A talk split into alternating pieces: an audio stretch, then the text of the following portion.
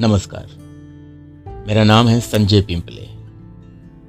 आइए मैं आपको सुनाता हूँ महान साहित्यकार मुंशी प्रेमचंद जी की एक प्रसिद्ध कहानी, ठाकुर का कुआँ। जोखू ने लोटा मुँह से लगाया तो पानी में सख्त बदबू आई। गंगी से बोला यह कैसा पानी है? मारे बाँस के पिया नहीं जाता। गला सूखा जा रहा है। और तू सड़ा पानी पिलाई देती है। गंगी प्रतिदिन शाम पानी भर लिया कर दी थी। कुआँ दूर था। बार बार जाना मुश्किल था। कल वो पानी लाई तो उसमें बू बिल्कुल न थी। आज पानी में बदबू कैसी? लोटा नाक से लगाया तो सचमुच बदबू थी। ज़रूर कोई जानवर कुएँ में गिरकर मर गया होगा। मगर दूसरा पानी आवे कहाँ से? ठाकुर के कुएँ पर कौन चढ़ने देगा? दूर से लोग डांट बताएँगे। साहू का कुआँ गाँव के उस सिरे पर है, परंतु वहाँ भी कौन पानी भरने देगा? कोई तीसरा कुआँ गाँव में है नहीं। जोखू कई दिन से बीमार है। कुछ देर तक प्यास रुके चुपचाप पड़ा रहा, फिर बोला, अब तुम्हारे प्यास के रहा नहीं जाता। ला ला थोड़ा पानी नाक बंद करके पी लो। गंगी ने पानी न दिया। खराब पानी से बीमारी बढ़ जाएगी इतना जानती थी, परंतु यह न जानती थी कि पानी को उबाल देने से उसकी खराबी जाती रहती है। बोली, ये पानी कैसे पियोगे? न जाने कौन जानवर मरा है। कुएँ से मैं दूसरा पानी लाया देती हूँ। जोखू ने आश्चर्य से उसकी ओर देखा। पानी कहाँ से लाएगी? ठाकुर और सौ के दो कुएँ तो है। क्या एक लोटा पानी न भरने देंगे? हाथ पाँव तुड़वा आएगी और कुछ न होगा। बैठ चुपके से। ब्रह्म देवता आशीर्वाद देंगे। ठाकुर लाठी मारेंगे। साहू जी एक के पाँच लेंगे।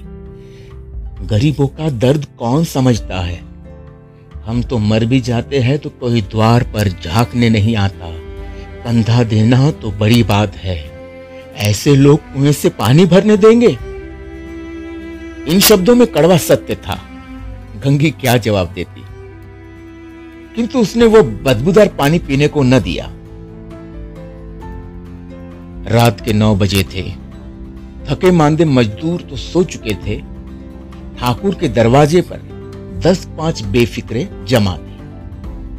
मैदानी बहादुरी का तो अब न जमाना रहा है, न मौका। कानूनी बहादुरी की बातें हो रही थी। इतनी होशियारी से ठाकुर ने थानेदार को एक खास मुकदमे में रिश्वत दी और साफ़ निकल गए। और कितनी अकलमंदी से एक मार्के के मुकदमे की नकल ले आए। नाजीर और मोहतमीम सभी कहते थे नकल नहीं मिल सकती। और कोई पचास माँगता, अब कोई सौ यहाँ बेपैसे कौड़ी नकल उड़ा दी। काम करने का ढंग चाहिए। इसी समय गंगी कुएँ से पानी लेने पहुँची। कुप्पी की धुंधली रोशनी कुएँ पर आ रही थी। गंगी जगत की आड़ में बैठी मौके का इंतज़ार करने लगी। इस कुएँ का पानी सारा गाँव पीता है, किसी के लिए रोका नहीं। सिर्फ़ ये बदनसीब नहीं भर सकते। गंगी का विद्रोही दिल रिवाजी पाबंदियों और मजबूरियों पर चोटे करने लगा। हम क्यों नीच है और ये लोग क्यों ऊंच है? इसलिए कि ये लोग गले में तागा डाल लेते हैं। यहाँ तो जितने हैं, एक से एक छठे हैं। चोरी ये करे, जाल फरेब ये करे, झूठे मुकदमे ये करे। अभी अभी इस ठाकुर ने तो उस दिन बेचारे गडरे की भेड़ चुरा ली थी और बाद में मार के खा गया। इन्हीं पंडित के घरों में तो बारह मास जुआ होता है। यही साहू जी तो घी में तेल मिलाकर बेचते हैं। काम करा लेते हैं, मजूरी देते नानी मरती है। किस किस बात में हमसे ऊँचे है? हम गली गली चिल्लाते नहीं कि हम ऊँचे हैं, हम ऊँचे हैं। कभी गाँव में आ जाती हूँ तो रस भरी आँख से देखने लगते हैं, जैसे सबकी छाती पर सांप लौटने लगता है। परंतु घमंड यह है कि हम ऊँचे हैं। कुएँ पर किसी के आने की आहट हुई। गंगी की छाती धक धक करने लगी। कहीं देख ले तो गजब हो जाए। एक लात भी तो नीचे न पड़े। उसने घड़ा और रस्सी उठा ली और झुककर चलती हुई एक वृक्ष के अंधेरे साय में जा खड़ी हुई। कब इन लोगों को दया आती है? बेचर महंगू को इतना मारा कि महीनों लहू थूकता रहा। इसलिए तो कि उसने बेगार न दी थी। इस पर ये लोग ऊँचे बनते हैं। कुछ स्त्रियाँ पानी भरने आई थी। इनमें बातें हो रही थी। खाना खाने चले और हुक्म हुआ कि ताज़ा पानी भर लाओ। घड़े के लिए पैसे नहीं है। हम लोगों को आराम से बैठे देखकर जैसे मर्दों को जलन होती है। हाँ ये तो न हुआ कि कलसिया उठाकर भर लाते। बस हुक्म चला दिया कि ताज़ा पानी लाओ। जैसे हम लौंडिया तो है। लौंडिया नहीं तो और क्या हो तुम? रोटी कपड़ा नहीं पाती? दस पाँच रुपए भी छीन झपट कर ले ही लेती हो। और लौंडिया कैसी होती है? मत लजाओ दीदी। छिन भर आराम करने को जीत तरस कर रह जाता है। इतना काम किसी दूसरे घर में कर देती तो इससे कहीं आराम से रहती। ऊपर से वह एहसान मानता यहाँ काम करते करते मर जाओ, पर किसी का मुँह ही सीधा नहीं होता। दोनों पानी भरकर चली गई।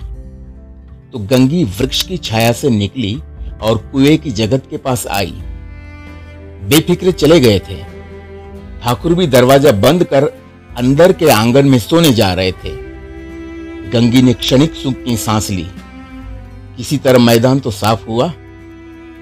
अमृत चुरा लाने के लिए जो राजकुमार किसी जमाने में गया था, वह भी शायद इतनी सावधानी के साथ और समझ बूझ कर न गया हो। गंगी दबे पाव कुएँ की जगत पर चढ़ी। विजय का ऐसा अनुभव उसे पहले कभी न हुआ था। उसने रस्सी का फंदा घड़े में डाला। दाएँ बाएँ चौकन्नी दृष्टि से देखा, जैसे कोई सिपाही रात को शत्रु के कीले में सुराग कर रहा हो।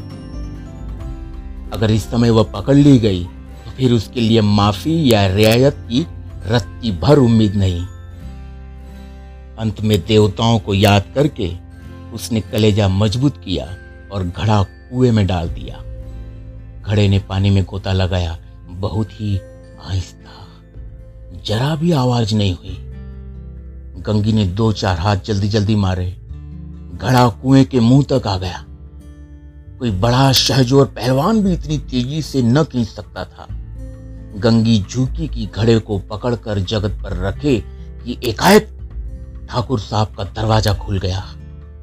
शेर का मुँह इससे अधिक भयानक न होगा। गंगी के हाथ से रस्सी छूट गई। रस्सी के साथ घड़ा धड़ाम से पानी में गिरा और कई क्षण तक पानी में हिलकोरी की आवाज़ें सुनाई देती रही। ठाकुर, कौन है? कौन है? पुकारते हुए कुएँ की तरफ़ आ रहे थे और गंगी जगत से कूद कर भागी जा रही थी। घर पहुंचकर देखा कि जोखू लोटा मुँह से लगाए, वही मैला गंदा पानी पी रहा है।